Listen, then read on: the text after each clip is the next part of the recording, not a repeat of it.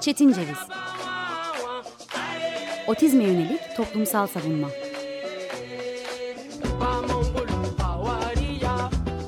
Hazırlayan ve sunan Deniz Yazgar. Zorlu Holding Sürdürülebilirlik Platformu Akıllı Hayat 2030, herkes için daha yaşanabilir bir dünya diler.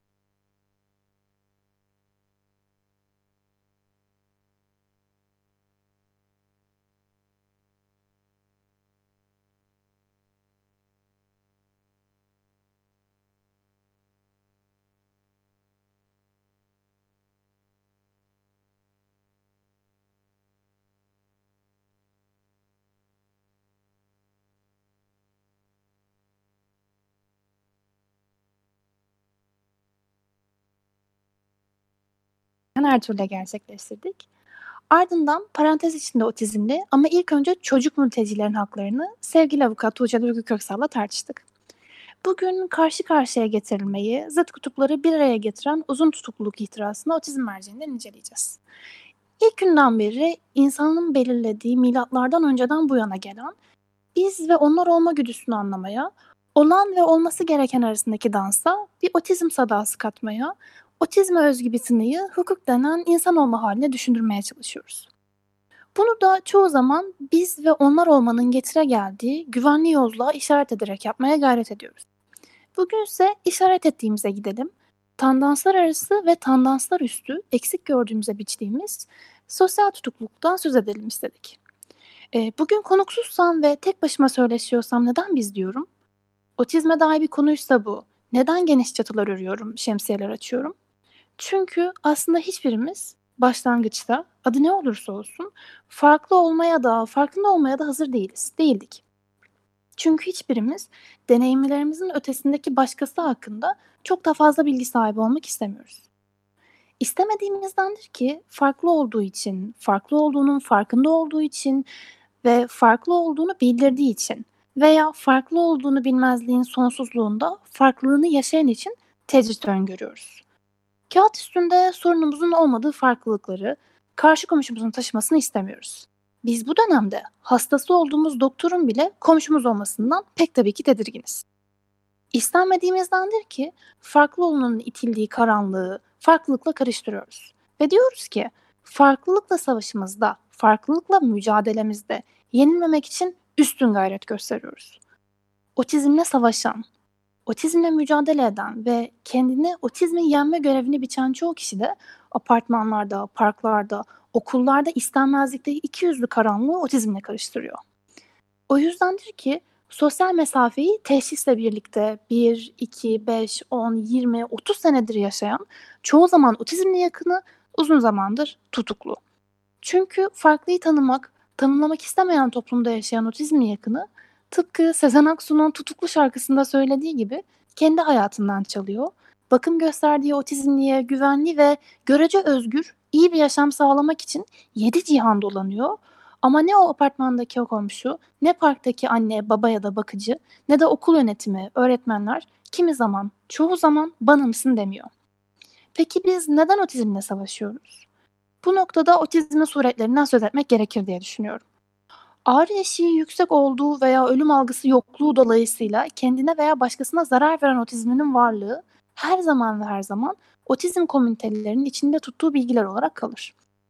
Bu noktada cinsellik algısı tipik ve ruhsal yönde farklı gelişen az miktardaki bireyle açık biçimde benzemeyen otizminin varlığıysa sümme aşağı bir tabudur. Bunu dile getirdiğim için bana kızacak olan onlarca, yüzlerce otizmli yakını vardır. Çünkü insanlar çoğu zaman doğru şeyleri yanlış anlar. Çünkü otizmin insanı tedirgin edici suretlerinden söz etmek en başta evrimimize terstir. Kimse ama hiç kimse çocuğuna ömür boyu madden ve manen bakacağını düşünerek çocuk sahibi olmaz. Otizmin toplumumuza karakterize edilmeyen bu yüzü halen otizmle savaşmamızın farkındalık çalışmalarında bir yere varamayışımızın en önemli sebebidir. Çünkü otizmin insanı tedirgin edici suretlerinden söz etmemek bizde otizmi iyi yönleriyle tanıtacağımız algısına götürür. Halbuki otizm bir marketin konusu değildir. Soyut ve terim anlamlarla bezeli otizmin bireydeki aksini geniş biçimde anlatmayan hiçbir otizm çalışması bizi hiçbir yere götürmemiştir ve hiçbir yere de götüremeyecektir. Bugün ve geçtiğimiz günlerde sosyal medya kullanıcıları tarafından adeta linç edilircesine eleştirilen, otizmle şiddet gösteren kişi ve grupların üyeleri aslında bizleriz. Çünkü biz de aslında kendimize komşu olmak istemiyoruz. Çünkü otizmi ve otizmliği algılamaya yönelik çalışmalarımız, otizmliği normalleştirmeye dair çalışmalarımıza eşdeğer. Çünkü asıl verdiğimiz savaşın normlara ve normalliğe yönelik olan, sürekli içimize bastıran bir toplumsal baskı olduğunun farkında değiliz. Karantinanın 5. haftasındayız. Bu 5. haftada sormak isterim. Hala bir normal var mı? Varsa kim bu normal? Otizmli bireye verilen emek, otizmin uğraşısından kurtulmaya yönelik değil de neydi? Bizi uğraştıran otizm mi, yoksa otizmi kapsayan herhangi bir düzenlemeden ve bilinçten yoksun birimler mi? Otizmle tanışıklığımda ve bu tanışıklığın bilincine vardığım süreçte birçok teşhis öyküsü dinlediğimi düşünüyorum. Ortalama bir teşhis öyküsü de teşhis muhatabı olan anneye, baba veya başka bakım göstericinin "Peki bundan sonra ne olacak?" sorusu ile zayıf ve bilinmezliğe uzanan bir diyalogla başlıyor. Kimi zaman yaşıtları gibi konuşamayacak, arkadaşı olmayacak, sevgilisi olmayacak, evlenemeyecek, askere gidemeyecek gibi cinsiyete ve yaşa ve seviyeye yönelik değişecek cümlelerle devam ediyor. Dediğim gibi bireyin otizm skalasındaki yerine göre bu cümleler değişir ve değişecektir. Ama yapamamak, arkadaştan ve sevgiliden, evlenmekten, askere gitmekten yoksun kalmak, normalden bekleneni çoğu zaman bunlarla başlatmak ve bitirmek. Hasan Cem Çal'ın Birikim dergisindeki Spinoza'nın iyi kötü ayrımı ve ahlak karşısında etik yazısından atıf yapalım. Spinoza özden bahsederken salt bir özden çok değişken, duygular ve duygulanımlarla durmaksızın kat edilen bir öze işaret etmez miydi? Bu anlamda öz, varoluş, var olan değil miydi? Tam da bu nedenle bir bedenin ne yapabileceği, yani neye muktedir olabileceği tam anlamıyla bilinemezdi sanki. Beden oluş halinde olan değil miydi? Ama otizmli tanımda başrol olamayışları düştü. O nedenledir ki otizmlinin derdini anlatamayacağından söz etti çoğu kişi. Ama çoğu zaman derdi anlamaktan söz edilmedi. Derdi anlamak medikal durumlar söz konusu olduğunda önem kazandı. Zaten adı da üstündeydi. Otizmli birey çoğu zaman dert sahibi olduğunda dikkate alınırdı. Bize ayrılan zamanların çok kısa sürelerde sonuna gelmemiz de bu sebepledir. Ellerine birbirine çarpan bir emoji ve kısa iyi dilek aktarımlarıyla kapamak isteriz bu konuları. Otizme dair bir hashtag ile sanal paylaşımlarda bulunarak vicdanımızı rahatlatırız. Hatta bu işin piri olmak için otizme dair bir pankartın önüne geçip fotoğraf çekilmek yeter de artar bile. Türkiye'de otizmde, otizmlide, otizmlinin yakını da bu çelişiklikte tutukluk almıştır. Çünkü otizme dair gösterilen çabaların çoğunun otizmin, otizmde yarattığı mecazirde izini kaybettireceği de tedirgin edici gerçeklerden biridir. Toplumsal hafızamızda otizminin yaşadığı gelgitler gibi otizmi unutmaya oldukça teşnedir. Otizmli, kısıtlı imkanlardan dolayı eğitim ve sağlık hizmetini sistematik olarak alamadıkça yaşamın, sokağın, okulun, iş yerinin bir parçası haline gelemez ve toplumda unutur. Toplum her gün geçtiği sokakta yaşananı unuturken avlusuna zincirli, yaşama merkezinden uzak olmaya zorlanmış otizmliyi hatırlar mı? Toplum çoğu zaman da inkar eder. Otizminin yaşama dair hiçbir alanda yer bulamayışını "kimseye yer yok ki" ve benzeri cümlelerle gerekçelendirir. Attığı bakışları inkar eder. Toplum otizmle beraber otizmli ve farklı gördüğü herkese tavrının ikircikliğini inkar ederek gerekçelendirir. Ve bu inkar aslında "yapmadım ki"ler üzerine kurulu değildir. Çoğu kişi arkadaş sahibi olamaz, sevdiğine kavuşamaz, kimin kendisine dokunup kimin kendisine dokunamayacağını seçemez, gönlünce dokunamazlığının, zorla dokunulmuşluğunun acısını yaşayamazken, kendisine dayatılanları vicdanıyla reddedemezken, bunun kimi zaman önemli olduğunu otizme algılamak, tüm bu adımları zorla, kanla yaptırdıkları varken ters gelir. "Kimseye yer yok ki" der çoğu kişi. Çünkü zorunda oldukları nedeniyle o da çoğu şey yapamamıştır. Çoğu kişi ötekine yapamadıklarıyla savaşması gerektiğini öğütler. İç dünyaya efsunlanma hali olan otizmin topluma yönelik ilgisizliğine, ilgisizlikle cevap vermek aslında bu toplumun müstekar tepkisidir. Bu kapsamda otizmli birey ve bireye bakım, destek ve sevgi gösteren bir kişi, herhangi bir ideolojinin konusu olmaması ve her ideolojinin en sevdiği dehumanize etme metodu olan uzun ve sosyal tutuklulukla özgürlüğünden yoksun kalır. Kendini tutsazken var eden kişiler istisnayı oluşturur ve bunlar dudak kısırtıcı başarı öyküleridir. Otizmden ve otizmden beklenen de bir nevi mucizevi olmaktır. Çoğu zaman. Türkiye'de güzellenen her kişi ve gruptan mucize olması beklenir zaten. Kişinin tam ve sağ doğmasının beklenmesi gibi tam ve ötesi olmak da toplumca eksik ve hor görüle biçilmiş yegane görevdir. Otizmli birey de bu nedenle yalnızca eksi sonsuzda ya da artı sonsuzdayken haber değeri taşır. Otizmli birey çoğu zaman haber değeri taşıyan bir metadır. Yani bir otizmlinin eziyet görmesi ya da 5 haneli işlemleri 4 saniyede yapması, 16 yaşında üniversite bitirmesi, bir ya da birkaç enstrümanı ünlü kişiler derecesinde çalması gerekir. Çünkü herkes Mozart'ın da otizmli olduğundan bahsetmeye bayılır. Ama çoğu kişiyi 1700'lü, 1780'li daha detay vermek gerekirse yıllarda yaşamış Averro'nun vahşi çocuğu Victor'un da otizmli olabileceğini düşünmez. Otizm ve disleksi alanında öncü çalışmalarıyla tanınan bir Alman gelişim psikoloğu Jutta Fritz, vahşi çocuk olarak adlandırılan ileri geri sallanma, diş gıcırdatma, ani ve kasınçlı hareketlere sahip Fransız Victor'un otizme özgü davranışlara sahip olduğunu belirttiğinde bilim dünyasıyla birlikte otizm komünü buna çok ama çok az ilgi gösterdi. Çünkü Victor zatürreden 40 yaşında ölenerek itilip kakıldığı bir yaşama sahip olmuştu. Otizmden beklenen magazinsel sihir Victor'da bulunamadı. Otizmli, kapsayıcı, sistematik örgün eğitime sahip olamazken, Türkiye'nin her ilinde kapsayıcı takip tarama sistemi bulunmazken, otizmli ve otizmliye bakım gösteren birincil birim, kimi zaman aile, kimi zaman tek kişi, kimi zaman bir kurum ve kurumun çalışanları tabii, ücretsiz ruh sağlığı takibinden geçemezken, farkındalığa dair çalışmalar düzensiz ve sığken, 2 Nisan Dünya Otizm Farkındalık Günü'nden 23 Nisan Ulusal Egemenlik ve Çocuk Bayramı'na dek otizmlilerin hak ettikleri imtiyaza ve sosyalleşme koşullarına koskocaman bir pandemi ve bir İçişleri Bakanlığı ek genelgesi aracılığıyla sahip olduğu düşünüldüğünde otizmliye dair uygulanan bir eylem planının olmayışı kişi ve kurumlarca açıklanabilir nitelikte değildir.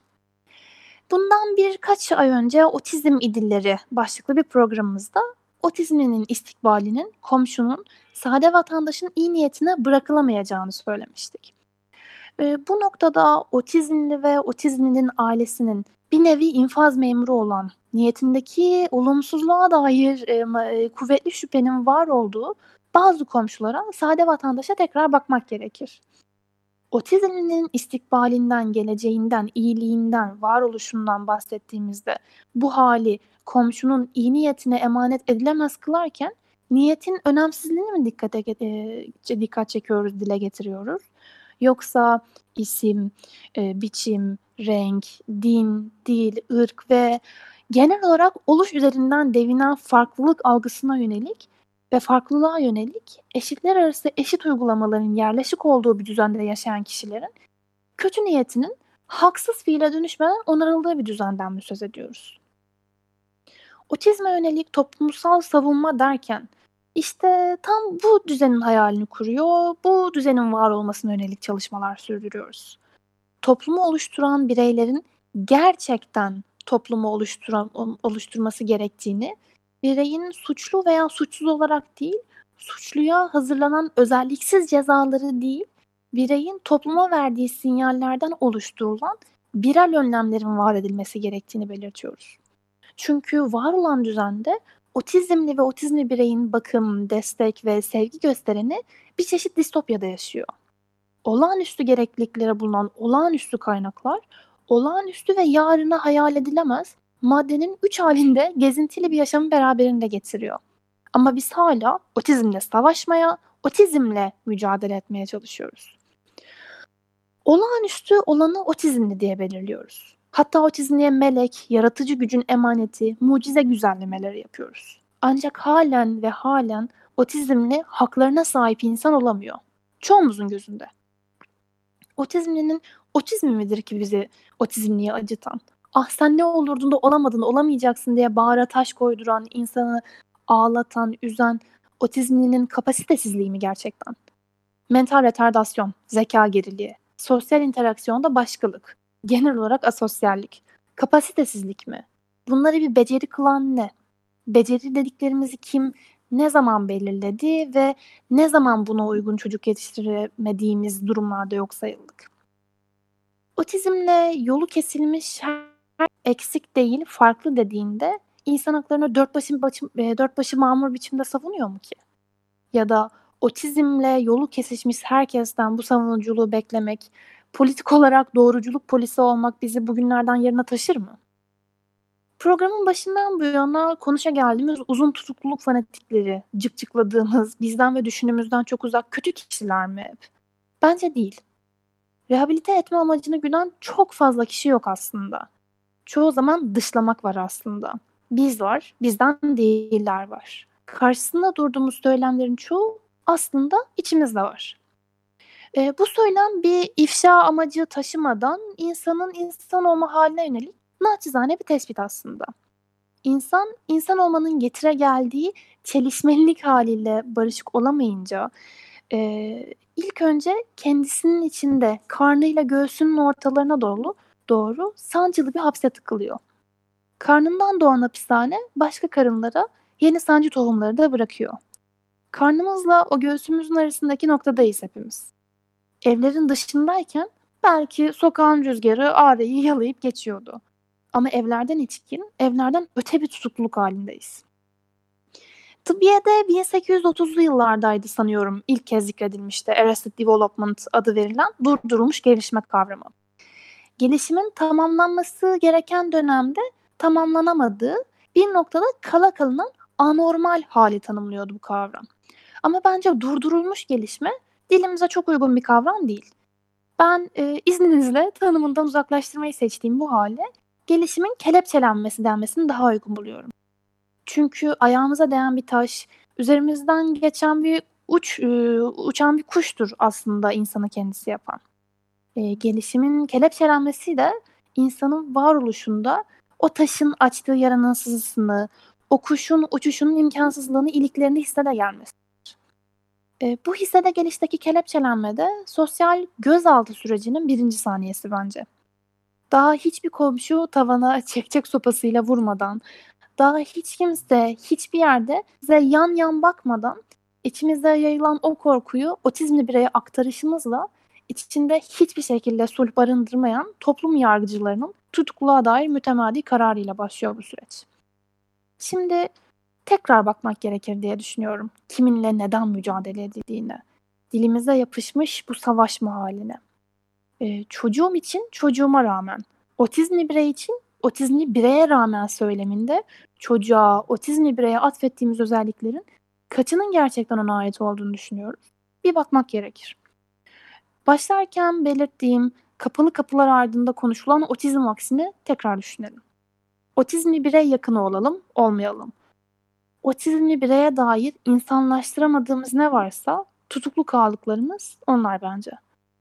Bu tutukluluğun 20-25 dakikaya sığan kısmı tabii. İçimize tekrar bakmak gerekir.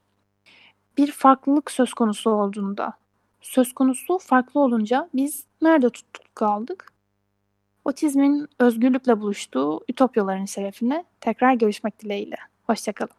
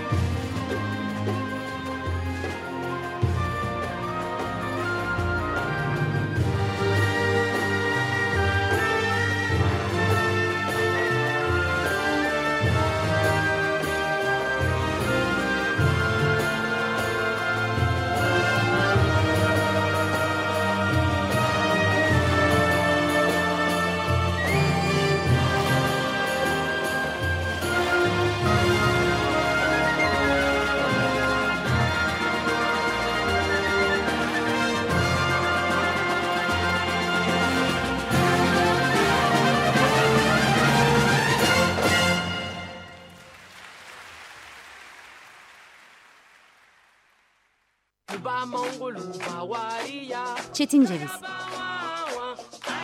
Otizme yönelik toplumsal savunma.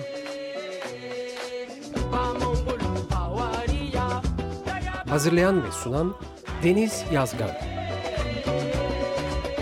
Zorlu Holding Sürdürülebilirlik Platformu Akıllı Hayat 2030 sundu.